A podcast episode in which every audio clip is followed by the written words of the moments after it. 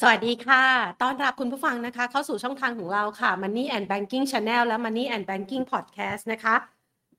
ขออภัยนะคะคุณผู้ชมคะ เข้าสู่ช่องทางของเรานะคะ Money and Banking Channel และ Money and Banking Podcast ค่ะ ท่านกำลังอยู่กับรายการ Market Today นะคะ ประจำวันพุธ พุธที่ 27 ธันวาคม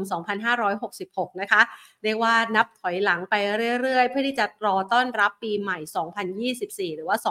2567 กันนะคะ กับบรรยากาศการลงทุนในตลาดหุ้นไทยที่ก็ถือว่าช่วงโค้งท้ายปีแบบนี้เป็นธรรมดาละค่ะ สภาพคล่องไม่ค่อยจะมีนะคะทำให้บรรยากาศการซื้อขายนั้นอาจจะไม่ได้คึกคักสักเท่าไหร่ แต่ถ้ามองที่ตลาดหุ้นไทยก็ถือว่าเป็นสัญญาณของการประคองตัวได้ค่อนข้างจะดี โดยการปิดตลาดภาคเที่ยงในช่วงเช้าที่ผ่านมาค่ะ ปิดไปที่ระดับ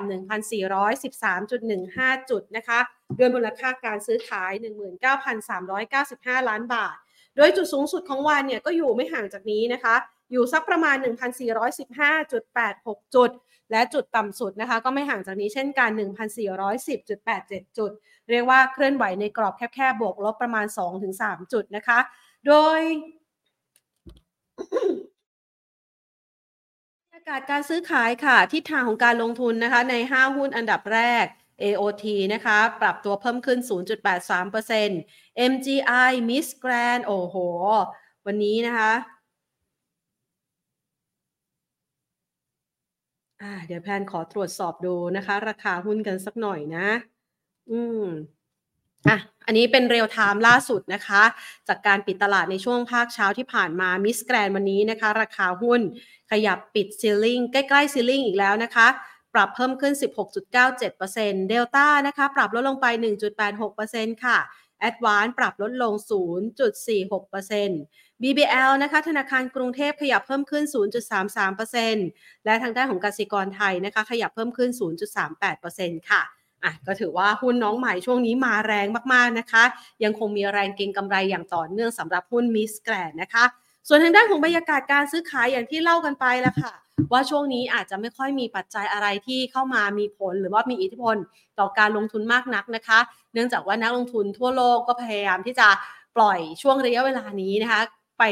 ฮอลิเดย์เป็นช่วงของเทศกาลเฉลิมฉลองกันแล้วนะคะ ส่วนเมื่อคืนที่ผ่านมาอาจจะมีรายงานเรื่องของกระบฏฮูตีที่มีการโจมตีเรือพาณิชย์ ในพื้นที่ทะเลแดง และส่งผลทำให้ราคาน้ำมันนั้นปรับตัวเพิ่มขึ้นมากว่า 2%มาในเช้าวันนี้ตลาดโซนเอเชียก็เริ่มที่จะมีทิศทางที่คลี่คลายลงนะคะ หลังจากที่มีรายงานระบุบอกว่าเรือพาณิชย์หลายสัญชาติเลย เริ่มกลับมาเดินเรือในพื้นที่ดังกล่าวแล้วนะคะ ก็เป็นปัจจัยหนึ่งที่หลายคนจับตาแล้วค่ะ ส่วนที่ทางของการลงทุนนะคะในปีหน้าเดี๋ยวเราจะมาจับตากันว่ามีปัจจัยอะไรที่เข้ามาสนับสนุนกันบ้าง และอย่างที่เราจั่วหัวข้อไว้วันนี้เลยนะคะ ว่าเป็นไฮไลท์หุ้นที่ต้องมีติดพอร์ตประจำปี 2024 จะมีตัวไหนที่น่าสนใจนะคะ เดี๋ยวเรามาพูดคุยกัน ก่อนอื่นค่ะ ขอขอบพระคุณนะคะ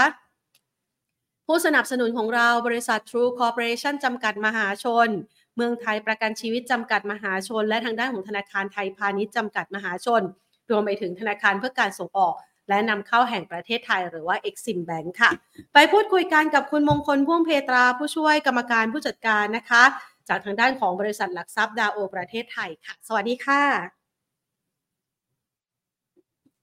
อ่าสวัสดีครับคุณแพนแล้วก็ท่านผู้ฟังทุกท่านครับค่ะพี่มงคลคะมาวันนี้เนี่ยนะคะ มาส่งท้ายปีเก่าต้อนรับปีใหม่กันนะคะ แล้วก็เปิดโอกาสหาไอเดียที่น่าสนใจในการลงทุนให้กับคุณผู้ชมด้วย ประจำปี 2024 นะคะ เรามองยังไงบ้างคะ ปีหน้า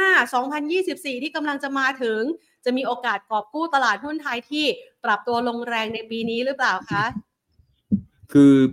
ปีนี้นะครับ ปีสองสามเนี่ยนะครับ ถือว่าเป็นปีที่ไม่ค่อยดีของตลาดหุ้นไทยครับดัชนีของเราเนี่ยเทียบกับตลาดอื่นๆ เรียกว่าแพ้กันกระจุย นะครับอืมโดยเฉพาะยิ่งตลาดที่เป็นตลาดใหญ่ๆ หลักๆ เนี่ย MSCI กับเราเนี่ย MSCI World Index กับเราเนี่ย ดิฟกันประมาณ 20 เกือบ25เปอร์เซ็นต์ค่ะเขาขึ้นแต่เราลงนะครับ เพราะฉะนั้นตรงนี้เนี่ยผลต่างตรงนี้เนี่ยถือว่าค่อนข้างค่อนข้างสูงนะครับเห็นไหมครับว่าเส้นสีขาวเนี่ยคือตัว MSCI World นะครับแต่พอเส้นของเราเนี่ยคือ 12 เดือนย้อนหลังเนี่ยของเราเนี่ยอยู่ข้างล่างเลยนะครับติดลบไป 13เปอร์เซ็นต์ของเขาบวก 26เปอร์เซ็นต์มันเนี่ย ผมว่าถ้าถามว่าตลาดไทยมีข้อดีอะไรที่เด่นกว่าคนอื่นมีมีข้อนี้ครับ คือเราอะลงมาลึก เพราะฉะนั้นเนี่ยเอ่อยังไงก็ตามถ้าเราไม่ได้ทำตัวที่แย่กว่าเดิมเนี่ยค่ะหรือว่าทำตัวดีขึ้นเล็กน้อยเนี่ย ตลาดหุ้นไทยเนี่ยจะเป็นตลาดที่น่าสนใจที่หนึ่งนะครับ แต่ว่าในปีที่จะถึงเนี่ย มันเป็นมันเป็นปีแห่งการเปลี่ยนแปลงหลาย ๆ อย่างมากมาย เพราะฉะนั้นเนี่ย การที่เราลงทุนในปีหน้าเนี่ย หรือปีหกเจ็ดเนี่ย ไม่ใช่ว่าประเภทหวานแห หรือสุ่มซื้ออันนี้ไม่ได้ อันนี้ต้องมีการพิถีพิถันนิดนึงจะต้องเลือก ผมคิดว่าจะต้องเลือกหุ้นที่ราคาไม่ยังไม่ค่อยขึ้นด้วย แล้วก็เป็นหุ้นที่ดีด้วยนะครับ ซึ่งในตลาดจริงๆ มันก็มีอยู่นะ มันมีแหละในหุ้นดีแล้วแพงก็มีไอ้หุ้นที่ดีแล้วถูกก็มีมันมีหลายรูปแบบ แต่ก็จะต้องระวังนิดนึงครับ จะต้องเลี่ยงหุ้นที่ มีปัญหาในเชิงคุณภาพ หุ้นที่ประเภทอ่าราคาหุ้นเนี่ยผิดปกติในช่วงปีที่ผ่านมา พวกเล่นเยอะๆ เล่นแพงๆ เล่นเกินพื้นฐานพวกเนี้ยหลบไปก่อนวันในปีสองอ่าปีหกเจ็ดเนี่ย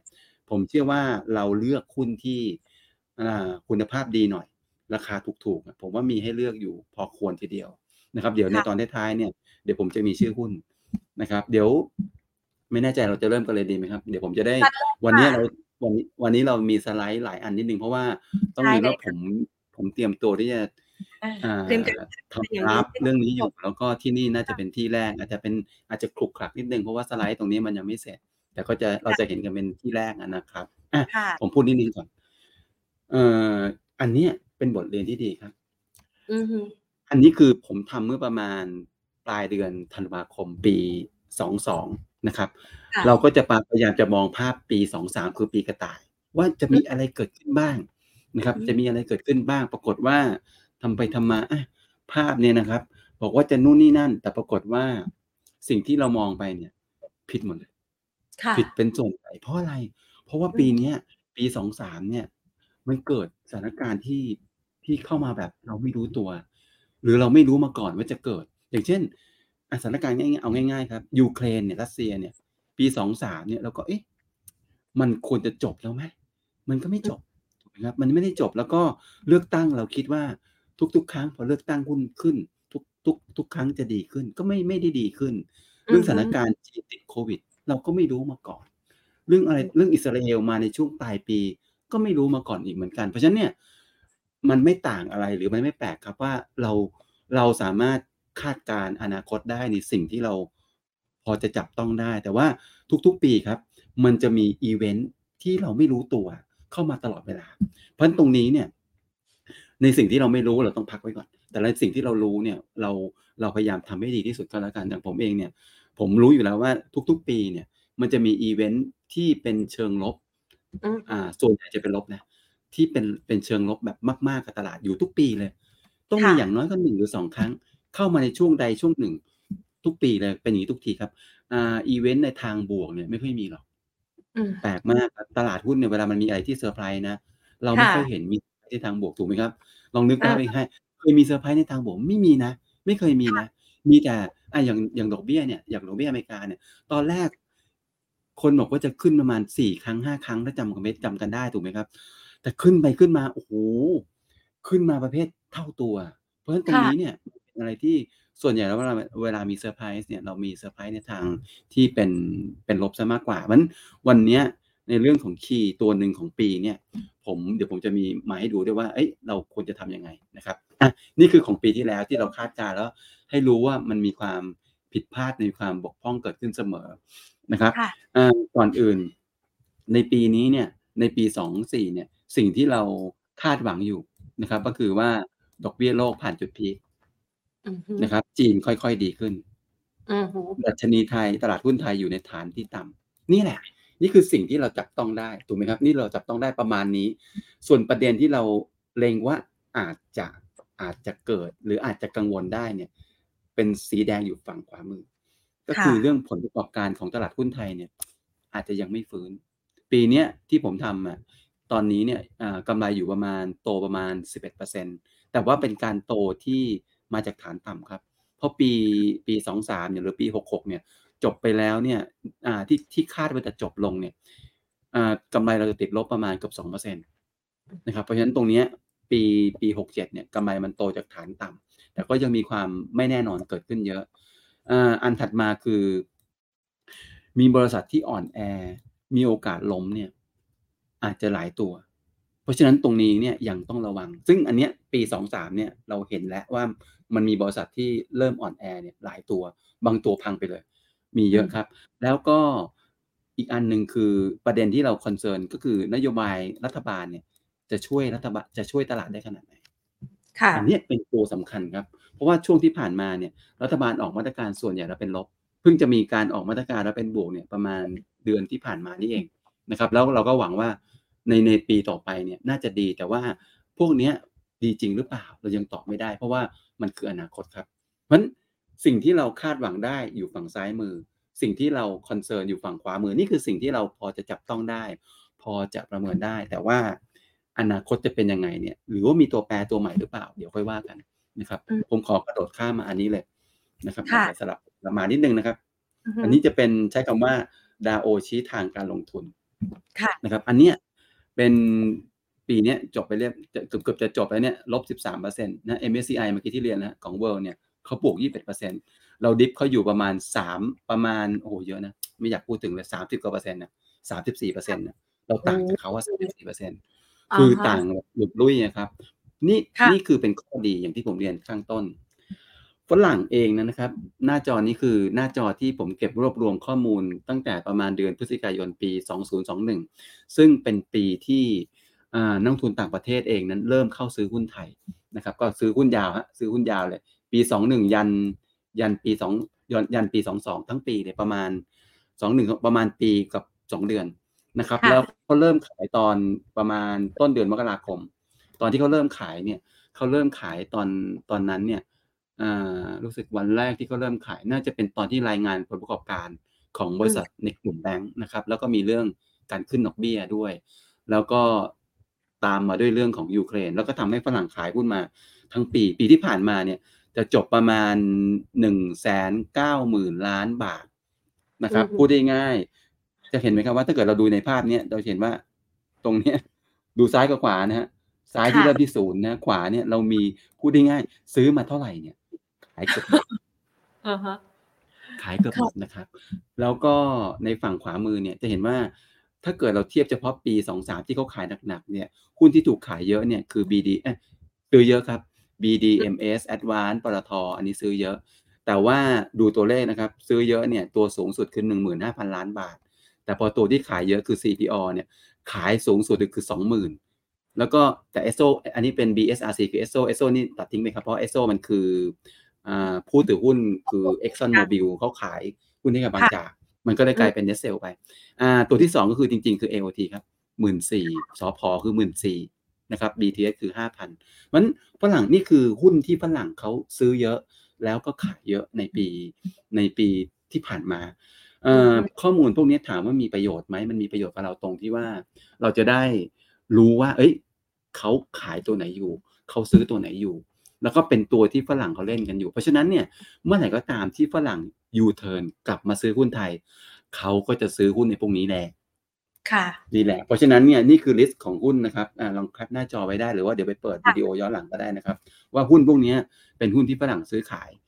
นะครับอือฮึก็ส่วนใหญ่แล้วหุ้นที่เขาซื้อที่ผมสังเกตนะครับ หุ้นที่เขาซื้อเขาจะซื้ออยู่นั่นแหละ หุ้นที่เขาขายก็จะขายอยู่นั่นแหละ มันนี่คือสไตล์ฝรั่งครับ นี่คือสไตล์ฝรั่งนะครับ ก็อะมาในถัดไปนะครับ นี่ครับเมื่อกี้ที่ผมพูดว่าผลประกอบการของปีสองอ่าปีหกหกกันแล้วกัน ผมพูดภาษาไทยกันแล้วปีหกหกเนี่ยกำไรเราเนี่ยนะครับ ค่าก็จะติดลบประมาณหนึ่งจุดเก้าเปอร์เซ็นอันนี้ผมทำเมื่อประมาณวันที่แปดธันวาคมนะครับ ผมประมาณว่าเซตอินเด็กเนี่ยน่าจะปิดปีเนี้ยที่ประมาณไม่น่าเกินพันสพันสี่ร้อยสามสิบนะครับ แล้วก็ในปีสองสี่เนี่ยกำไรเนี่ยจะกลับมาโตนิดหน่อยนะครับ แต่ว่า กำไรตลาดเองก็ยังอยู่แค่ประมาณ 1.09 ล้านล้านบาทเองไม่เยอะนะครับแล้วก็เป้าปีนี้ในเบื้องต้นเนี่ยผมมองไว้ที่ประมาณ 1,500อ่าตัวเลขจริง ๆ ผมคิดว่าเราเราแตะพันห้าก็ถือว่าหรูครับในปีนี้บอกตรงๆเลย เพราะว่าอันเนี้ยอันนี้เราดูจากในเชิงของ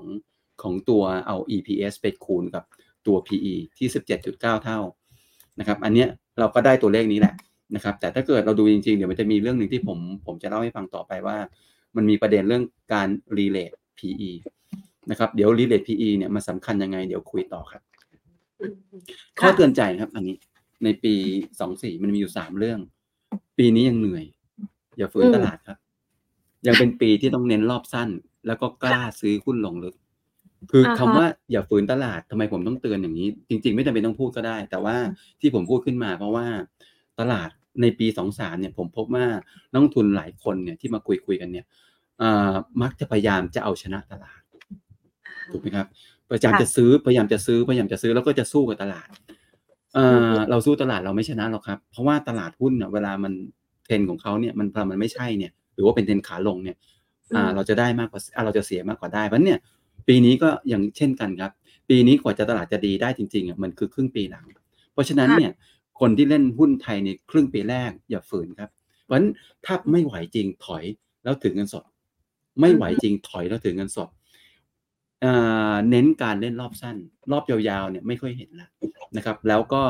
หุ้นที่ลงลึกๆเนี่ยให้กล้าซื้อ แล้วควรจะเป็นหุ้นที่มีพื้นฐานโอเคนะครับ แล้วก็มีการเติบโต หุ้นที่ disrupt หุ้นที่เจ้าของไม่ดูแล หุ้นที่มีการทำราคาผิดปกติ หุ้นที่อยู่ในข่ายที่จะมีปัญหาบอลหุ้นที่มีอยู่ในข่ายที่ตลาดหลักทรัพย์หรือกรตเนี่ยจะตรวจสอบพวกนี้ไม่เอานะครับยังไม่เอาเพราะฉะนั้นผมว่าลองลิสต์หุ้นพวกนี้ไว้ หรือว่าลองลิสต์หุ้นที่เข้าข่ายแบบนี้ไว้ก็แล้วกันลองไปนั่งดูนะครับ ก็อย่าไปยุ่งกับเขาปีนี้เป็นปีที่ผมบอกแล้วว่าหุ้นไทยได้เปรียบตรงที่ฐานต่ำเพราะฉะนั้นเนี่ยมันมีหุ้นดีๆ อยู่หลายตัวทีเดียวเดี๋ยว รายชื่อด้านท้ายเดี๋ยวผมจะให้ดูนะครับเป็นตัวอย่าง ข้อที่สองนะครับคือทำใจกับการ relate PE อ่าฮะนะครับแล้วข้อข้อที่สามคือธุรกิจต้องเปลี่ยนปรับเปลี่ยน ผมขออนุญาตพูดข้อที่สามก่อน เดี๋ยวจะไปข้อที่สองข้อที่ค่ะสามเนี่ยธุรกิจต้องปรับตัวและเปลี่ยนแปลง ผมพูดได้เลยครับว่าอ่าเราเคยคุยกันหรือว่าเราเคยได้ยินคำว่า disruption ถูกไหมครับ มาตั้งแต่ประมาณปีหนึ่ง เจ็ดเป็นต้นมา เราคุยกันเรื่องเทคโนโลยี เราคุยเรื่อง EV เราคุยเรื่องอาอุตสาหกรรมต่างๆ นานาที่จะเกิดใหม่แล้วก็ตายไป แต่อือจฮึริง ๆที่ผ่านมาเนี่ย ตั้งแต่ปีหนึ่งเจ็ดจนถึงปี ปีสองสองสองเนี่ย เราไม่ค่อยพ้นเราไม่เห็นนะว่าใครอะตายเพราะการเปลี่ยนแปลง ถูกไหมครับอือฮึเพราะว่าการเปลี่ยนแปลงตรงนั้นเนี่ย มันไม่ได้เข้ามาจริงจัง มันมีอยู่กลุ่มหนึ่งที่เขาเปลี่ยนแปลงและปรับตัว แล้วเขาก็อยู่รอดได้คือกลุ่มธนาคารครับ กลุ่มปกติค่ะผมเคยคุยในสมัยนานแล้วว่าเวลาธุรกิจอันหนึ่งเนี่ยที่ต้องมีการเปลี่ยนแปลงในโครงสร้างหรือการปรับโครงสร้างธุรกิจใหม่เนี่ยใช้เวลาประมาณ 5 ปีครับ แบงก์นี่ก็ใช้เวลาประมาณ 5 ปีเขาก็จะจบเขาเริ่มปีประมาณปี1617ปีเนี้ยบวกไป 5 ปีก็ปี 22 ก็น่าจะโอเคแล้วจบแล้วนะครับ เพราะฉะนั้นอ่า มันยังมีธุรกิจอีกหลายอันที่ยังยังไม่ได้ยังไม่ได้ปรับตัวเอง แล้วก็เพิ่งเข้ามาใหม่อย่างเช่น ธุรกิจ EV อย่าลืมนะเราจะเห็นไหมครับว่าธุรกิจชิ้นส่วนรถยนต์เนี่ยมีหลายธุรกิจมีหลายองค์กรเลยที่ยังไม่ได้ปรับตัวเข้ากับ EV ที่มีอยู่มันในในปัจจุบัน เพราะฉะนั้นปีหน้าเนี่ยปี 67เนี่ยจะเป็นการเปลี่ยนแปลงครั้งใหญ่ เราจะเห็นการจับมือกันใหม่ของ EV เราจะเห็นการเข้ามาลงทุนด้านเทคโนโลยี เราเห็นการปรับโครงสร้างด้านอุตสาหกรรมเยอะ ขึ้น เพื่อรับกับสิ่งที่มันเกิดขึ้นใหม่ๆ ผมคงไม่ได้ลงรายละเอียดนะครับ แต่มันมีเยอะมาก อุตสาหกรรมหลายตัวเปลี่ยนแปลง อุตสาหกรรมหลายตัวไม่ดีอ่าส่งออกจากนี้ไปเนี่ยเราจะไปเจาะที่ไปส่งไปจีนอย่างเดียวก็ไม่ได้ต้องไปที่อื่นด้วย คู่แข่งเรามีเวียดนาม อะไรแบบนี้มันจะมีเยอะแยะไปหมดเพราะฉะนั้นเนี่ยธุรกิจต้องการเปลี่ยนแปลงและปรับตัวเนี่ยผมว่าผมอยากให้นักลงทุนเนี่ยให้เวลากับการฟัง opportunity days ในการที่จะผู้ประกอบการมามาแถลงผลประกอบการ ว่าไอ้ธุรกิจเขาเนี่ยมันเปลี่ยนแปลงไปแล้วเนี่ยจะเอายังไง ยกตัวอย่างค่ะอย่างอย่างเช่นธุรกิจ EV อย่างบริษัทในธุรกิจอ่าชิ้นส่วนรถยนต์อย่างเช่นสมบูรณ์แอดวานซ์อะผมยกตัวอย่างนะอาปิโกไฮเทคหรือบริษัทไหนก็ตามเนี่ยเขาจะเปลี่ยนแปลงยังไง เขาจะมีไม้เด็ด หรือเขาจะเอาตัวรอดยังไงในอุตสาหกรรม พวกเนี้ยจะเป็นจุดที่ที่ลองลองลองไปศึกษาดูครับ เพราะว่ามันมันจะมีผลต่อหุ้นที่เราถืออย่างมากนะครับอือฮึปีอย่าลืมนะครับ บอกผมบอกแล้วว่าปี 67เนี่ยจะชัดเจนมากปี6ปี6 66เนี่ยมันเป็นการช่วงการเปลี่ยนผ่านเฉยๆ ยังไม่ได้เปลี่ยนแปลงจริง แต่ว่าปี 67เนี่ยคือเปลี่ยนของจริงนะครับอือฮึแล้วสุดท้ายคือเรื่องของการ relate PE ผมพูดอย่างนี้ครับ อันนี้ผมขอยกตัวอย่างเรื่องเซตเป็นหลักกันแล้วกันคำว่า relate PE เนี่ยภาษามันอาจจะดูซับซ้อนซ่อนเงื่อนนิดหนึ่งผมกำลังจะบอกนี้ครับ ให้เข้าใจเราง่ายๆเลยนะเอาภาษาง่าย ๆเลย เมื่อก่อนเนี้ยเราจะเห็นไหมครับว่าหุ้นเราอะเทรด PE 30เท่า40เท่าห้าสิบเท่าอือฮึ เพราะอะไร เพราะเพราะคนเนี่ยในในหลายปีก่อนเนี่ยสามสี่ปีก่อนหน้านู้นเนี่ยมองโลกในแง่ดี แล้วธุรกิจหลาย ๆ ตัวมันก็โตด้วยกำไรมันก็โต คนก็จะเทรดเยอะ PE ก็หุ้นก็ขึ้นเยอะ PE ตลาดหุ้นก็วิ่งกระฉูดขึ้นไปเลย ตลาดหุ้นบางที PE 19เท่า20เท่าบ้าง หุ้นแต่ละตัว PE 40เท่า50เท่าบ้าง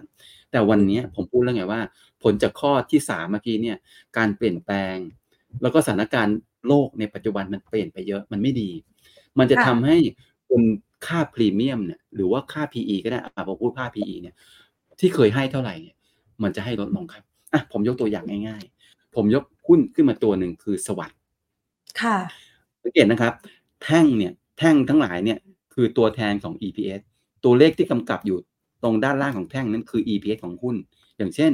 ปี 23 สวัสด์มี EPS ประมาณ 3 บาท 70 สตางค์ นะครับแล้วก็เส้นสีเหลืองๆเนี่ยอันนี้คือตัว PE นะครับผมเอา 2 อันมาพลอตให้เห็นว่า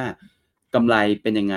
แล้วแล้ว PE ที่เทรดเนี่ยเป็นยังไง อันนี้ไม่ต้องดูราคานะครับดู PE อย่างเดียวพอค่ะเราจะเห็นไหมครับว่าสิ่งที่เรามองจากจากในภาพเนี้ยแท่งเนี้ยสูงขึ้นเรื่อยๆ แต่ PE เนี่ยต่ำลงเรื่อยๆ นี่แหละครับเขาเรียกว่าการ relate PE ก่อนหน้านี้เคยจำได้ไหมครับว่าหุ้นสวัสด์เนี่ย อันนี้ผมยกตัวอย่าง ขึ้นมาตัวหนึ่งนะครับเป็น case study นะครับว่าค่ะเมื่ออันนี้มีหลาย ๆ ตัวที่เป็นอย่างนั้น แต่ว่าสวัสด์เนี่ยเห็นค่อนข้างชัดเจนเมื่อก่อนเนี่ยเราเทรดสวัสด์ MCC เนี่ย PE 30 เท่า 50 เท่าโอ้เป็นเรื่องธรรมดาเลย แต่พอพอหลังจากนั้นมาเป็นต้นมาจะเห็นไหมครับว่าพอหลังจากผ่านโควิดมาเนี่ยหุ้นตัวเนี้ยเทรด PE ต่ำลงต่ำลงต่ำลง ทั้งทั้งที่กำไรเขาอะไม่ได้ลงอือฮึนะครับ นี่แหละผมกำลังจะบอกว่า ปรากฏการณ์ตรงนี้เนี่ยมันเกิดขึ้นกับในตัวตลาด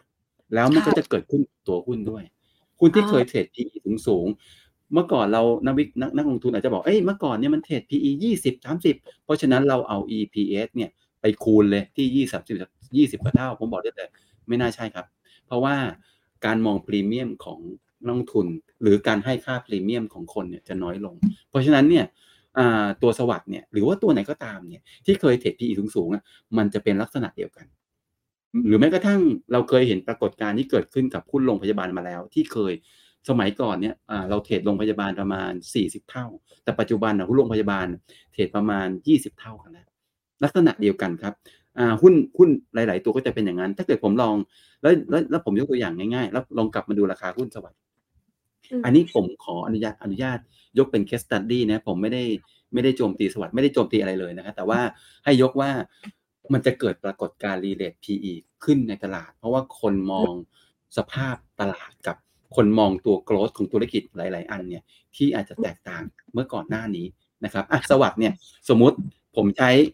อ่าเอากำไรปี 24 EPS ปี 24 ที่ 4 บาท 19 สตางค์แล้วผมก็บอกว่าเอางี้งั้นสวัสด์เนี่ยเทรดที่ PE เนี่ยเอาแถวๆนี้ประมาณ 11 เท่าก็ได้นะครับอะอือฮึเทรดเท่า PE เนี่ยไม่ต้องไม่ต้องดาวน์ลงไปแล้วก็เอา 4 บาท 19คูณด้วย11 เราก็จะเห็นว่าราคาสวัสด์เองนั้นเนี่ยอาจจะเทรดแถวๆประมาณ 46 บาทเอง ปัจจุบันน่ะอยู่ที่ 40 บาท คือพูดง่ายๆมันไม่ใช่แบบมันจะไปหรูหราคูณด้วย 20 เท่า 30 เท่า มันอาจจะคูณด้วยแค่ 11 นี่เองนะเพราะฉะนั้นทำใจนิดนึงครับ มันอาจจะเกิดปรากฏการณ์นี้แค่ปีเดียว แล้วปี 68 อาจจะกลับมาเหมือนเดิมก็ได้ แต่ว่าในปี 67 เนี่ยผมคิดว่าให้เตรียมตัวเตรียมใจกับเรื่องนี้ไว้ก่อน เราจะได้รู้ว่า เอ้ย เราไม่ควรประมาทนะ ไม่งั้นเนี่ยเราอาจจะพลาดได้ว่า คนเคยติดอ่าสวัสด์ราคา 70 บาท แล้วบอกว่าเนี่ย EPS 4บาท 19เนี่ยเดี๋ยวเทรด PE อ่า20 เท่า เดี๋ยวก็จะกลับไปค่ะถึงผมว่าปีอืม67ทำใจไว้นิดนึงนะครับอ่าฮะเราอาจจะต้องติดหุ้นตรงนี้ไปก่อนนะครับ แล้วก็ปี 68เนี่ยเดี๋ยวเราค่อยมาคุยกัน อันนี้เป็นเป็นสิ่งที่ผมมองไปข้างหน้านะครับว่ามันอาจจะเกิด แต่มันจะเกิดหรือไม่เกิดก็ได้นะครับ ใน 3 ข้อนี้ แต่ผมคิดว่าอยากจะฝาก เรื่องของ 3 ข้อนี้ไว้ครับว่าการลงทุนค่ะในปีหน้าเนี่ยเหนื่อย แล้วก็อืมระวังเรื่องการ relate PE มันจะทำให้หุ้นเนี่ย มันไม่ได้วิ่งหวือหวาอะไรอย่างที่คิดนะครับ แล้วก็ธุรกิจหลายตัวปรับตัวครับ เพราะฉะนั้นเนี่ยระวังการลงทุนตรงนั้นดีๆ มันจะมีธุรกิจที่ทั้งเกิดใหม่ แล้วก็ทั้งตายไป แล้วก็ต้องบาดเจ็บก็จะมีนะครับ อย่างเช่น กลุ่มธนาคารเนี่ยเขายอมบาดเจ็บนะครับ แล้วเขาก็วันนี้เขาเริ่มยืนได้แล้ว แต่แค่ว่า ในธุรกิจใหม่ที่เขาเติมเข้ามาพวกดิจิทัลเนี่ยมันยังไม่ได้อ่าออกดอกออกผลนะครับซึ่งมันจะออกดอกออกผลเนี่ยผมเชื่อว่าก็น่าจะประมาณสักปีหน้าเริ่มจะเห็นชัดเจนนะครับกลุ่มแบงก์เนี่ยมีการปรับตัวมาแล้วใช้เวลาประมาณ 4-5 ปีมาแล้วครับ กลุ่มอื่นๆเนี่ยการปรับตัวก็น่าจะลักษณะเดียวกันนะครับโอเคครับคราวนี้ผมขออนุญาตอีกอย่างนึงก็คือ ได้เลยค่ะเอ่อนอกจาก การลงทุนในปีนี้แล้วเนี่ยเมื่อกี้ผมบอกแล้วว่าการรีเลทพีอันนี้เพราะฉะนั้นผมเอากลับมาอีกอันหนึ่งว่าหุ้นเนี่ยเราจะเลือกหุ้นยังไงเนี่ยผมผมให้ให้แนวคิดไว้เลือกอันหนึ่งคือ ปีที่ปีสองสามไอปีสองสองปีอื่น ๆ เนี่ยคนที่เล่นหุ้นอะมักจะ follow by หุ้นที่ดีอยู่ follow by follow by หุ้นที่ปีแต่ต้องยอมรับครับ ปีสองสองเนี่ย ซื้อหุ้นที่ถูกเนี่ย ไม่ได้ตังค์นะไม่ได้ตังค์ครับ เพราะอะไรวะเพราะซื้อหุ้นที่ถูกมันจะมีถูกไปอีกพูดง่ายก็คือว่าหุ้นที่มีปัญหา ยิ่งซื้อยิ่งลงครับอ่าฮะยิ่งซื้อยิ่งลง แต่ว่าปีสองปีหกเจ็ดเนี่ย ผมเชื่อว่าปัจจัยลบหลาย ๆ ตัวนั้นเนี่ยมาสะท้อนไปในราคาหุ้นสมมุติว่าเรากรองใช้ตะข่ายกรองมาเรียบร้อยแล้วว่าไอ้หุ้นเหล่านี้เนี่ย มันผ่านสถานการณ์มาเรียบร้อยแล้วมันปรับตัวมาเรียบร้อยแล้ว มันไม่โดนริสรับเนี่ยเพราะฉะนั้นเนี่ยผมใช้คำว่าซื้อถูกขายแพง อย่างกลุ่มธนาคารที่ผมเรียนข้างต้นว่าเขาว่าปรับตัวมาระยะหนึ่งเพราะฉะนั้นเนี่ยเราเขาไม่ต้องกลัวมากกับเรื่องของ disruption หรือการเปลี่ยนแปลงแล้วเขาผ่านจุดนั้นมาเรียบร้อยแล้วเพราะฉะนั้นกลยุทธ์ซื้อถูกขายแพงมันเกิดจากใน sector เดียวกันเลย อย่างเช่น ผมผมมองในมุมนี้นะ KTB ต้องยอมรับครับ ปีที่แล้วคือปีทองถูกไหมครับ KTB ขึ้นไปเกือบยี่สิบาทเนี่ยปีทอง แต่กลุ่มแบงก์ตัวอื่นๆเนี่ยลงเกือบหมดเลย ปีที่แล้วอะมีดีอยู่สองตัวเองคือ KTB กับ TTB ค่ะถูกถูกสองตัวนี้วิ่งกันหน้าตั้งเลย วิ่งแบบไม่เคยวิ่งในในชีวิตตัวเองมาก่อนเลย เป็นปีที่ดีมากของเขา เพราะฉะนั้นพอปีนี้ผมบอกว่าเราซื้อ KTB เราจะได้กำไรไหมผมบอกไม่นะเราหันกลับครับเขาเรียกว่าเป็นบางคนจะเรียกว่าแพทเทดบางคนจะเรียกว่าสวิตชิ่งก็ได้ ผมบอกว่าปีนี้เราต้องซื้อถูกขายแพงก็คือ เราเราจะต้องสวิตจาก KTB เนี่ยมาหาตัวที่ถูกตัวอื่น ซึ่งในวันนี้ผมอาจจะเลือก SCB ให้ นะครับ เราจะพิจารณาจากอะไรก็ได้ครับ แต่ในตารางนี้ผมมองจากมุมของ ROE นะครับ จริง ๆ เอาไพ่เปอร์บุ๊กอะไรก็ได้เหมือนกันนะ แล้วแต่คนจะคิด แต่ว่าผมเอา ROE มาให้ดูง่ายๆ ก็คือตัว KTB เนี่ยในช่วงปีที่ผ่านมาเนี่ย ROE ของเขาเนี่ยเพิ่มขึ้นจาก 5%เป็น 10%คือขึ้นมาเท่าตัว แต่ว่าหุ้นตัว SCB เนี่ยยังอยู่ที่เดิมเลยยังไม่ได้ไปไหนเลยเจ็ดมาเก้าเพราะฉะนั้นเนี่ยผมมองว่าถ้าเกิดมองในมุมของผลประกอบการ มองในมุมของราคาหุ้นเนี่ย ผมมองว่า SCB ได้เปรียบตรงนี้นะครับ ได้เปรียบตรงนี้เพราะฉะนั้นเนี่ยการ switching หรือการซื้อถูกขายแพงเนี่ยผมว่าลองดูคอนเซปต์นี้ครับ คือเราอย่าไปอย่าไปใช้กลยุทธ์แบบปีที่ผ่านมาคือซื้อแพงนะครับ ซื้อหุ้นดีๆไว้ก่อน แต่ปีนี้มันจะเป็นมันจะเปลี่ยนกลยุทธ์นิดหน่อยคือ ซื้อหุ้นที่ถูก แล้วไม่ซื้อถูกแต่ยังไงก็ตาม ต้องดูข้อนี้ด้วยนะครับ ดูจากข้อนี้ด้วยว่ามันต้องไม่เกิดนู่นเกิดนี่ด้วยนะ ซึ่งมันจะมีกรองมีตะข่ายมากรองกันนะครับ นะครับ จริงๆก็ประมาณนี้นะครับ แล้วก็ในมุมของกลยุทธ์ผมเข้าตัวหุ้นเลยกันแล้วกันนะครับจะได้ไม่เสียมากก็คือถ้าแล้วอย่างนี้เนี่ย ผมในมุมมองของเราเองดาโอ เนี่ย เรามองว่าเราเราคิดเราเราควรจะวางกลยุทธ์ยังไงจริงๆ เรามี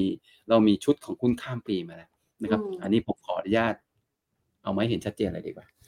ชุดของหุ้นข้ามปีเราอะ มันมีเดิมมันมีหกตัว นะครับก็คือตัวโตต้าบำรุงราช BDMs วา CRC แล้วก็ CBG อันนี้ผมต้องขออนุญาตเรียนไว้ก่อนนะครับ ว่าลิสต์ของหุ้นหกตัวเนี้ยผมให้ไว้ตั้งแต่วันประมาณวันจันทร์นะครับ ประมาณวันจันทร์ซึ่งให้วันนี้ก็ประมาณสี่วันละสามสิบสามวันแล้วนะครับเพราะฉะนั้นหุ้นบางตัวมันจะขึ้นไปบ้างแล้ว แต่ว่าผมเมื่อกี้ผมลงมานั่งดูว่าแล้ว เอามาคุยในรายการเนี้ยมันไม่ใช่ว่าคนที่ฟังรายการนี้ไปแล้วจะซื้อของแพงเลย ผมว่ามันก็ไม่ใช่นะเพราะว่าเพราะหุ้นแต่ละตัวเนี่ย ผมว่ามันแต่ละตัวอย่างบางตัวอย่างอย่าง BDMs เนี่ย ผมว่าราคาหุ้นเขาลงมาระดับหนึ่งแม้ว่ามันจะขึ้นไปเป็นจากยี่ห้าไปเป็นยี่บเจ็ดแต่ว่ามันก็ขึ้นไม่ได้เยอะหรอก มันจะมีรูมในการขึ้นต่อเดลต้าเองเนี่ย ผมเชื่อว่าก็ยังไปได้นะ ผลประกอบการ BS เนี่ย ราคายังอยู่ล่างอยู่เลย วันนี้สองร้อยยี่สองอยู่นะครับวาเนี่ยห้าบาทกว่า แต่ว่าดูจากทรงในเรื่องของธุรกิจ EV เนี่ย กับการสนับสนุนด้านนโยบายต่างๆ นานาของรัฐบาลเนี่ยผมว่าวาเองยังมีโอกาสไปได้ต่อ CRC นะครับ เช่นกันนะ CRC เนี่ยราคาปัจจุบัน 40 บาทเนี่ย ผมว่ามันก็ยังพอไหวนะ แล้วเมื่อเมื่อเช้าผมไปนั่งดูนะ CRC เนี่ยเป็นหุ้นตัวหนึ่งที่ฝรั่งเริ่มกลับมาเก็บหุ้นตัวนี้ด้วย เขาบอกว่ามันเป็นหุ้นที่ฝรั่งเริ่มซื้อผมโอเคนะ ดีแล้วอย่างนั้นดี ส่วนคาราบาวเนี่ย วันนี้ราคาหุ้นอยู่ประมาณ 83 บาท คาราบาวมีจุดเด่นอย่างหนึ่งนะครับ ก็คือว่า ในเรื่องผลประกอบการของเขาเองนะเนี่ยปกติคาราบาวกำไรประมาณ 2,000 ล้านแต่เท่านั้นบวกลบในปี 24 หรือปี 67 เนี่ยเขาจะมีธุรกิจหนึ่งที่เติมขึ้นมา คือเขาจะขายขายแพคเกจจิ้งคือขายขวดขายกระป๋องให้กับธุรกิจเบียร์ในกลุ่มของเขาเอง เพราะตรงนี้คาราบาวเองเนี่ยก็จะมีกำไรที่มีการเติบโตผมขออนุญาตดูนิดหนึ่งกันนะให้ดูนิดหนึ่งว่าเขาจะโตไปยังไงนะครับอะ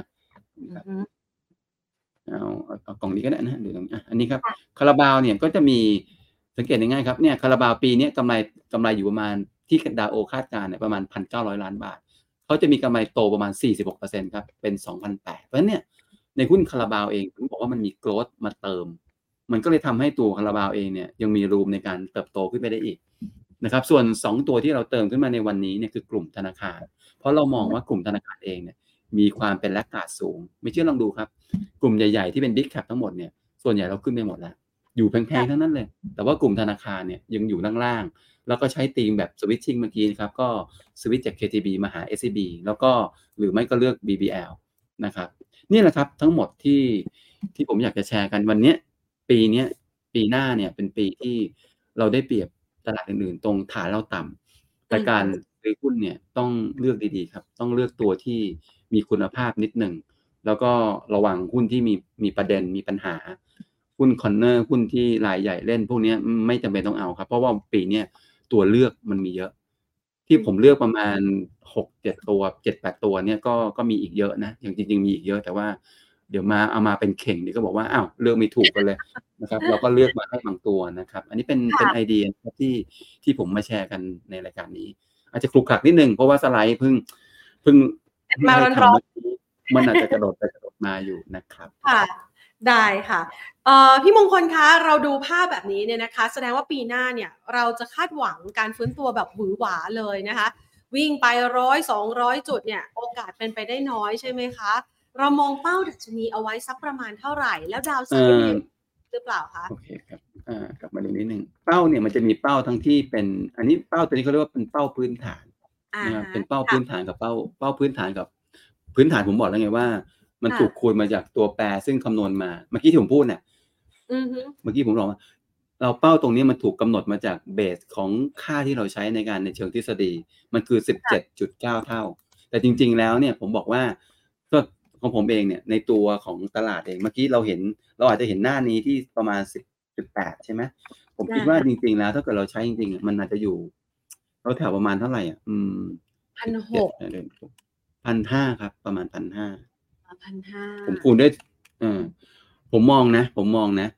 ผมจะใช้ประมาณแค่สิบเจ็ดเท่า ถ้าเกิดถ้าเกิดในตัวในในทฤษฎีมันว่าประมาณ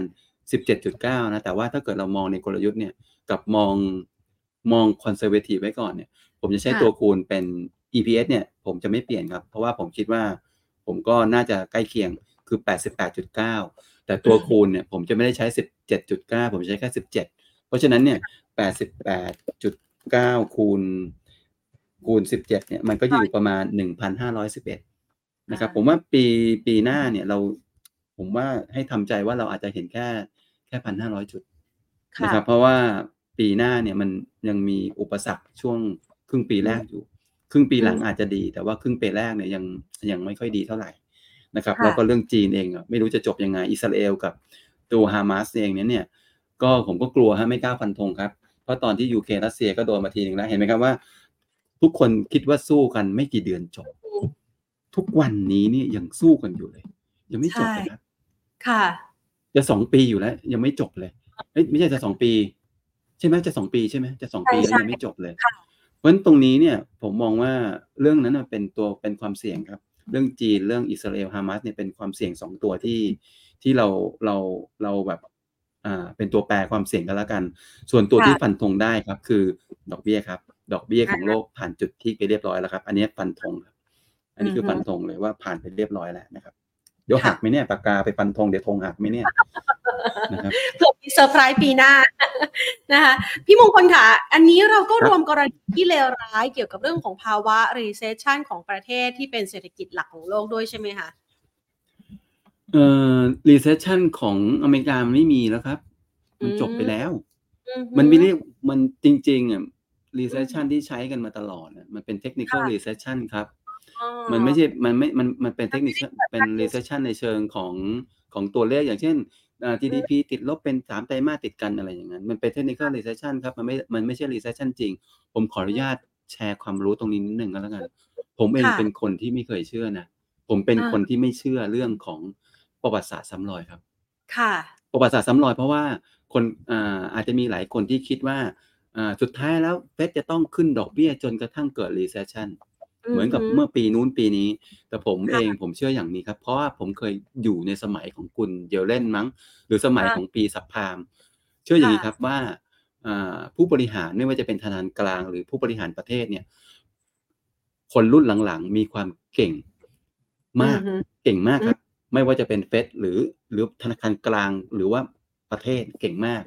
แล้วค่ะก็จะมี mindset เหมือนกันอย่างหนึ่งคืออือฮึเขาจะไม่ยอมทำให้พังอืทำมยังไงก็ได้ห้ามพัง เพราะเขาจะรู้ว่าจุดจุด critical ของมันน่ะอยู่ตรงไหนพอเขารู้ค่ะว่าจุด critical มันอยู่ตรงไหนเนี่ยเขาจะรู้เลยว่าเขาจะทำอะไรได้แค่ตรงไหน แต่ถ้าเลอืยมจุด critical นั้นแล้วเขาจะไม่ทำเพราะเขารู้มันจะพังเพอืราะฉะอนั้นผฮึมจะเป็นคนที่ไม่ค่อยเชื่อเรื่อง เรื่องประวัติศาสตร์ซ้ำรอย เพราะว่าผมเชื่อว่าไม่มีใครทำให้ตัวเองพัง ทุกคนอืจะมรู้ว่ามีจุดจุดจุดจุดที่มันไปต่อไม่ได้มันผมก็เลยคิดว่าเรื่องของ recession เนี่ยไม่มันคงไม่เกิดหรอกนะครับค่ะอ่าที่เราพูดถึงอเมริกามันไม่เกิดหรอก แต่จีนเนี่ยมันมันไม่ใช่ มันจะเรียกว่า recession หรือเปล่า จีนมันไม่ใช่ มันมันก็ไม่ใช่ recession จีนมันอืมคือเศรษฐกิจชะลอตัวลงเพราะว่าเขาเจอปัญหาเรื่องโควิดสองรอบ นะครับอืสองมรอบใหญ่คนประเทศอื่น ๆ ในโลกนี้เจอโควิดแค่รอบเดียวรอบใหญ่นะแต่ว่าจีนค่ะเจอสองรอบครับ เพราะฉะนั้นเนี่ยเศรษฐกิจจีนเนี่ยมันกลายเป็นตัวดึง คือคนเนี่ยไปก่อนหน้าเนี่ยไปกลัวแต่เศรษฐกิจสหรัฐแต่จริง ๆ แล้วเนี่ยเศรษฐกิจของประเทศที่ดึงเศรษฐกิจโลกมาจริง ๆอะคือประเทศจีนครับอืคือมประเทศจีนครับ เพราะว่าดึงทั้งทั้งตัวภาคส่งออก ภาคนำเข้า แล้วก็ดึงทั้งราคาคอมม o ดิตี้ลงมาด้วย คือจีนเลยครับซึ่งอืมเมื่อก่อนหน้านี้เนี่ย เมื่อต้นปี 22เนี่ยเอ้ยเมื่อต้นปี 23เนี่ยไม่ได้มีใครเมนชั่นถึงเรื่องจีนอย่างมีนัยยะเลยแต่ว่าจริง ๆ แล้วเนี่ยที่เศรษฐกิจโลกเราไม่ได้ฟื้นตัว เศรษฐกิจไทยที่ไม่ได้ฟื้นตัวเนี่ยเพราะจีนครับ ค่ะจีนเลยนะครับอือฮึค่ะ อันนี้ถ้าหากว่าเรามองดาวไซด์เราปิดดาวไซด์ไปหรือยังคะเรามีคุณผู้ชมบอกว่านี่ไปรอช้อนพันสองแหม อันนี้ก็มองลบเลยนะคะ มีโอกาสลงลึกกว่าหนึ่งพันสามร้อยห้าสิบต้นๆที่อืมไปทดสอบเมื่อเดือนก่อนไหมคะ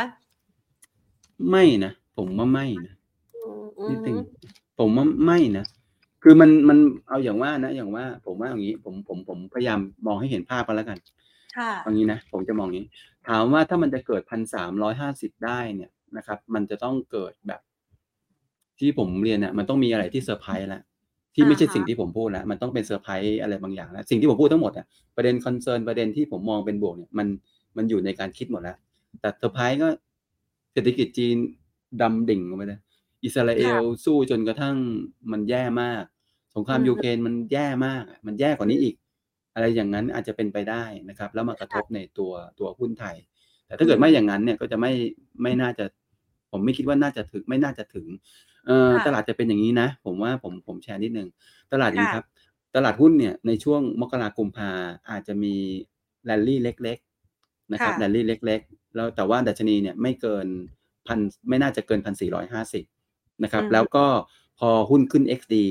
หุ้นจะเริ่มลง แต่การค่ะลงตรงนี้เนี่ย ผมไม่คิดว่าจะลงไปถึงสามหนึ่งสามห้าศูนย์ปกติก็ซีซั่นของทุกปี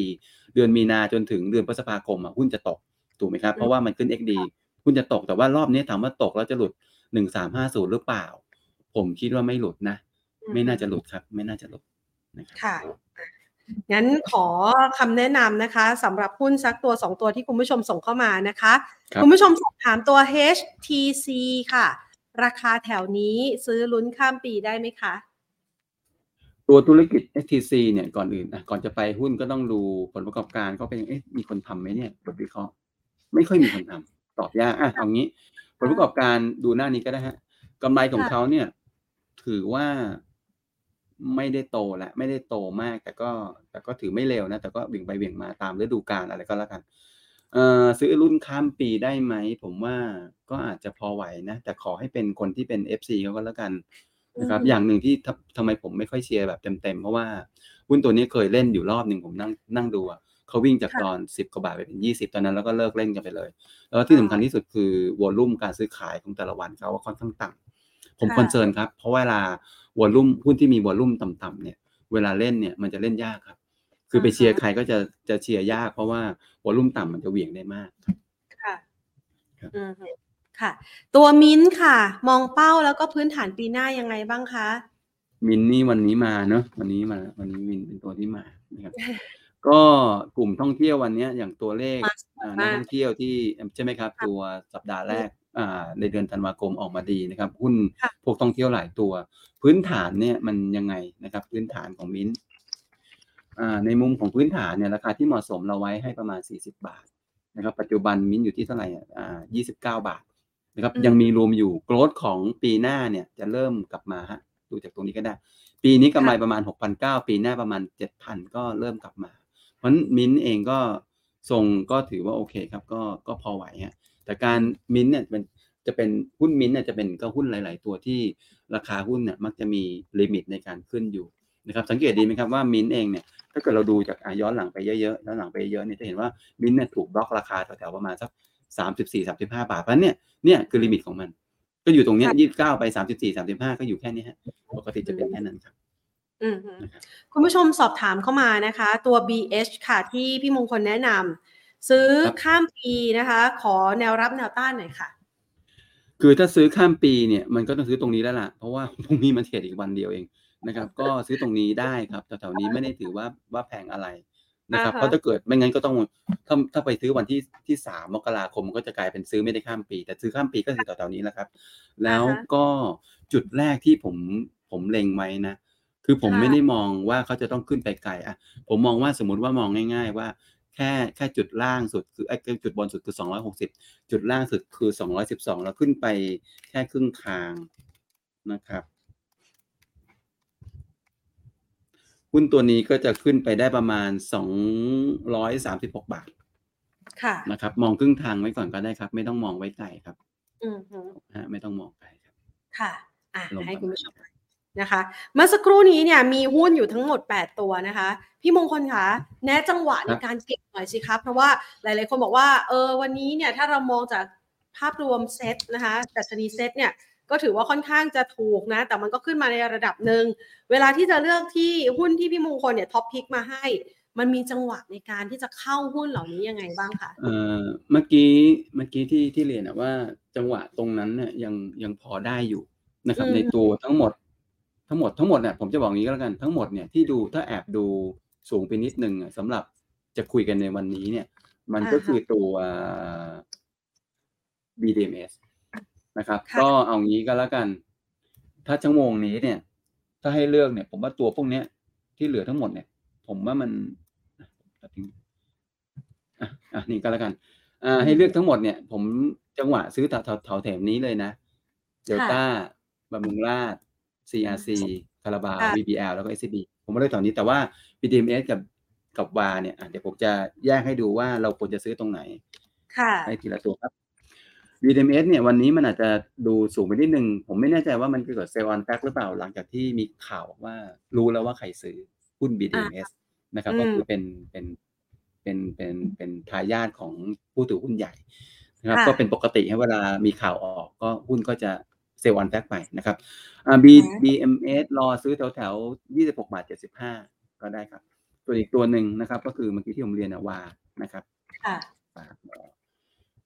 อ่ารอซื้อก็ได้ฮะตัวแต่ประมาณสักห้าบาท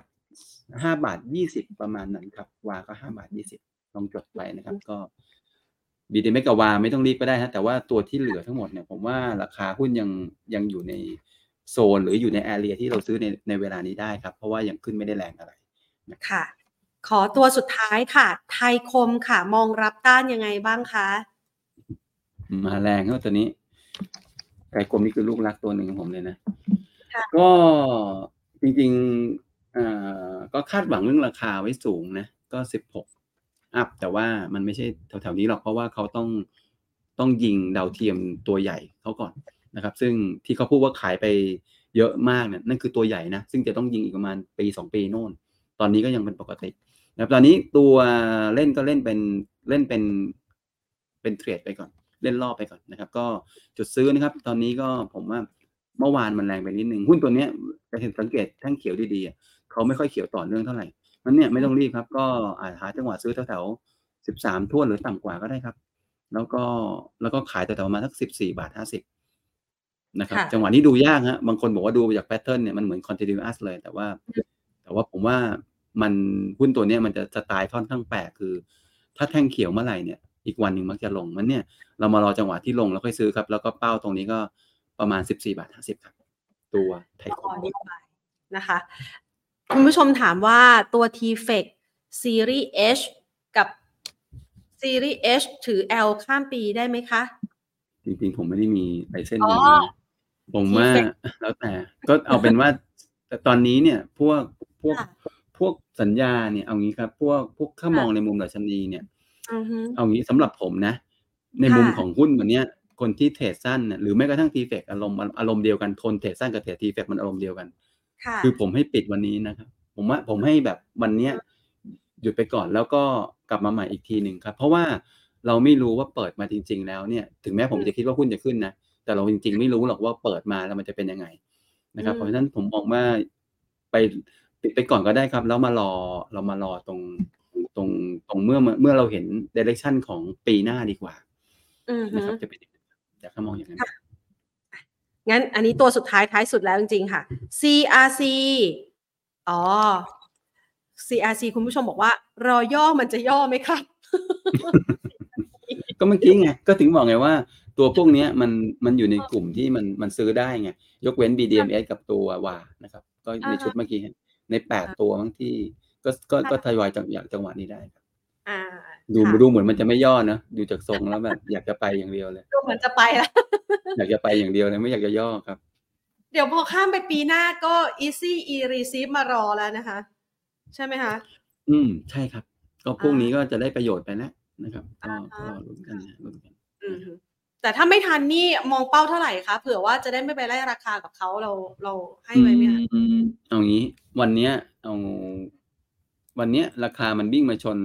ไฮของมันที่ 41.75 แถวๆนี้แหละ มันชนตรงนี้แหละ หมายความว่าถ้าเขามีพลังส่วนใหญ่นะ เวลามาชนอะไรแบบเนี้ยมันจะมีคนขายมาก่อนเสมอ เพราะฉะนั้นตรงเนี้ยเอ่อคนที่คิดว่า เอ้ย ไม่ได้ซื้อแล้วยังไม่ซื้อหรือยังไง ไม่แน่ใจก็ก็ ก็รอรอย่อมาก็ได้นะ แต่การย่อเนี่ยมันเป็นการย่อในเทรนด์หมายความว่าการย่อในเทรนด์เนี่ยมันจะไม่ลงลึกครับ มันจะย่อมานิดเดียวแล้วมันก็มันก็ไปต่อแล้วเนี่ย ถ้าเกิดเราเราย่อในเทรนด์เราก็ต้องไปรอประมาณสี่สิบท้วนๆแถวๆนั้นสี่สิบท้วนๆถึงสี่สิบห้าสิบมันเป็นการย่อในเทรนด์มันก็จะย่อเพื่อไปต่อประมาณนั้นครับ แล้วก็ต้องดูด้วยเหมือนกันว่า ถ้าเกิดมันส่วนใหญ่แล้วหุ้นมันจะมีสองแบบครับเวลามันชนแนวต้านคือ มันจะย่อก่อน กับมันกับมันกระโดดข้ามไปเลย แล้วเปิดกลับแล้วไปเลย แล้วไม่รอเลยนะครับแต่ CRC ยากครับเพราะว่ามันเป็นหุ้นตัวใหญ่หุ้นตัวใหญ่ส่วนใหญ่แล้วเนี่ย มันจะไม่ค่อยเปิดกลับหรอกนะครับค่ะยกเว้นขาลงขาลงก็เปิดบ่อย แต่ขาขึ้นไม่ค่อยเปิดหรอกครับหุ้นตัวใหญ่อ่าฮะนะสไตล์หุ้นตัวใหญ่แบบนี้ครับถ้าถ้าข่าวลบมาลงแบบแบบประเภททิ้งทุกราคา แต่ถ้าเกิดแบบประเภทข่าวบวกอะไม่ค่อยไม่ค่อยมี ไม่ค่อยมีแกลบให้เห็นหรอกครับ อ่าฮะค่ะ อ่าสุดท้าย เอาคราวนี้ตัวสุดท้ายจริง ๆ ค่ะ MGI Miss Grand Miss Grand เมื่อกี้คุณสิบแพนเก้าบาทกว่าแล้วที่คุณแพนพูดถึงนะ คือคุณแพนบอกว่า ปีเนี้ย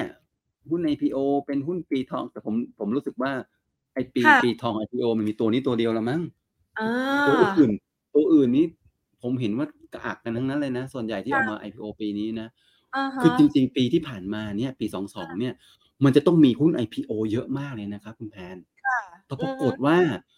หายหมดเลยอืแล้วมที่ IPO มานี่ก็เลือดสาดกันอ่าเป็นส่วนใหญ่ด้วยค่ะนะครับมันไม่ค่อยดีเป็นส่วนใหญ่เอาเอาเป็นว่าจริง ๆอะหุ้น IPO มันมันดูยากครับ เพราะว่ามัน demand supply มันยังไม่ลงตัว ผมก็ไม่รู้จะคอมเมนต์ยังไงนะ ก็เล่นได้ครับเล่นได้แต่ว่าเล่น IPO เนี่ยอยากจะซื้อ 19 บาท 20 อ่าแต่ว่าผมอยากให้มีจุด cut loss ในใจด้วยนะครับ เวลามันลงมาไม่งั้นเดี๋ยวกลายเป็นว่าพอลงมาแล้วไปติดหุ้น IPO ที่ยาวนะครับ คือส่วนใหญ่แล้ว IPO เนี่ยถ้าเราไม่ได้มีความเรา cut loss ไม่เป็นเนี่ยอย่ายุ่งดีกว่าค่ะถ้าเรา cut loss หุ้น IPO ไม่เป็นเนี่ยเพราะว่ากว่าหุ้นกว่า demand supply จะลงตัว มันต้องเป็นหนึ่งเดือนบวกนะครับ คุณต้องค่ะเทรดไปแล้วอย่างอย่างน้อยหนึ่งเดือนบวก หรือไม่ก็ต้องหนึ่งไตรมาสจนอืมกว่านักวิเคราะห์จะเริ่มเข้าไปดูนักวิเคราะห์พออืมเริ่มเข้าไปดูปุ๊บเขาจะเห็นแล้วว่าเอ้ยอย่างนี้พื้นฐานมันอยู่ที่เท่าไหร่อืม นะครับ ก็ก็เป็นอย่างนั้นดีกว่าครับ ผมว่าอย่าอย่าชะล่าใจเล่นได้แต่อย่าชะล่าใจผมเองเพราะว่าผมเองก็ไม่ไม่ได้มีไม่เราไม่ได้ทำบทวิเคราะห์ในตัวนี้ด้วยเหมือนกัน ก็ไม่ไม่กล้าที่จะเชียร์อะไรมากนะครับค่ะตรงนี้ก็เหมือนเข้าไปซื้อลอตเตอรี่สักประมาณใบละร้อยยี่สิบแล้วนะเผื่อมีคนบอกว่าร้อยสี่สิบอ๋อร้อยถ้าลงมานะครับอันนี้ใครต้องจะให้ดูฮะก็เอ่อหุ้นเนี่ยราคาหุ้นบางคนบอกอยู่ที่ใจ แต่อย่าลืมอ่าว่าราคาหุ้นอยู่ที่ใจนะแต่ขาดค่ะทุนน่ะ อยู่ในอยู่ในบัญชีเลยนะขาดทุนอยู่ในบัญชีฮะราคาอยู่ที่ใจเนี่ยแต่ขาดทุนอยู่ที่บัญชีอยู่ในบัญชีเราเลยนะค่ะใจเราอาจจะได้ แต่ตัวเราอาจจะเบาถ้าหากว่าเราขาดทุนไปนะค่ะ ต้องขอบคุณพี่มงคลมากนะคะ มาคุยกันสนุกสนานเลยทิ้งท้ายปีแบบนี้นะคะ แล้วก็ให้เป้าหุ้นเป็นไอเดียนะคะ ที่น่าสนใจมากๆนะ อย่ามองบวกจนเกินไปนะคะ ให้มีความระมัดระวังในการลงทุนกันด้วยนะคะ วันนี้ขอบพระคุณมากนะคะ สวัสดีปีใหม่ด้วยนะคะ พี่มงคลครับสวัสดีปีใหม่ครับค่ะ พี่มงคลน่ารักมากเลยนะคะ มาคุยกับเรานะคะ แล้วก็เอาตัว paper นะมาเปิดเผยให้กับเราเป็นที่แรกด้วยนะคะ เพื่อที่จะมามองถึงภาพรวมของปี 2024 นะคะยูนิคอร์นี่คือยังไงคะ โอ้ยคุณละเอียดขอโทษค่ะ มาไม่ทันได้เห็นนะคะ แพนลาพี่มงคลไปแล้วนะคะ เดี๋ยววันพรุ่งนี้ค่ะ คุณละเอียดคะมาใหม่นะคะพรุ่งนี้เรายังมีอีกหนึ่งเทปนะคะ ส่งท้ายปีเก่าต้อนรับปีใหม่กันนะคะยูนิคอร์นี่คือ เปิดตัวมิส ประจำประเทศยูนิคอร์อย่างนี้ป่ะคะมิสแกนเขาต้องมีการเปิดตัวประมาณนี้ป่ะ ใช่ไหม ถ้าแพนจำเวทีไม่ผิดใช่ไหมคะพี่ปอม ใช่ป่ะ ใช่เวทีนี้ป่ะ ใช่สิ ใช่ใช่ใช่เขาจะมีชื่อประจำจังหวัดครับเรียกภาพเห็นอ่านะอะเดี๋ยวแพนไปซ้อมมาก่อนนะคะ เพราะว่าจะเป็นมิสของ Money and Banking Channel นี่ก็ต้องโอ้โหลงออกเสียงยาวอยู่นะอะ เอาไว้ปีหน้าเดี๋ยวฝึกออกเสียงแล้วมาคุยกันนะคะ วันนี้ฝากเอาไว้นะคะสำหรับคลิปนี้นะคะ คุณผู้ชมคะได้หุ้นดีๆนะคะหุ้นที่ต้องมีติดพอร์ตประจำปี 2024 นะคะ จากพี่มงคล จากบริษัทหลักทรัพย์ดาโอกันไปค่ะ เดี๋ยววันพรุ่งนี้นะคะ มาลุยกันต่อนะคะสำหรับตลาดหุ้นไทย เผยเอาไว้ก่อนเลย พรุ่งนี้เนี่ยจะมาดูว่ามกราคมจะเป็นใจให้กับตลาดหุ้นไทยหรือไม่ พรุ่งนี้กลับมาติดตามนะคะ วันนี้ลากันไปก่อน สวัสดีค่ะ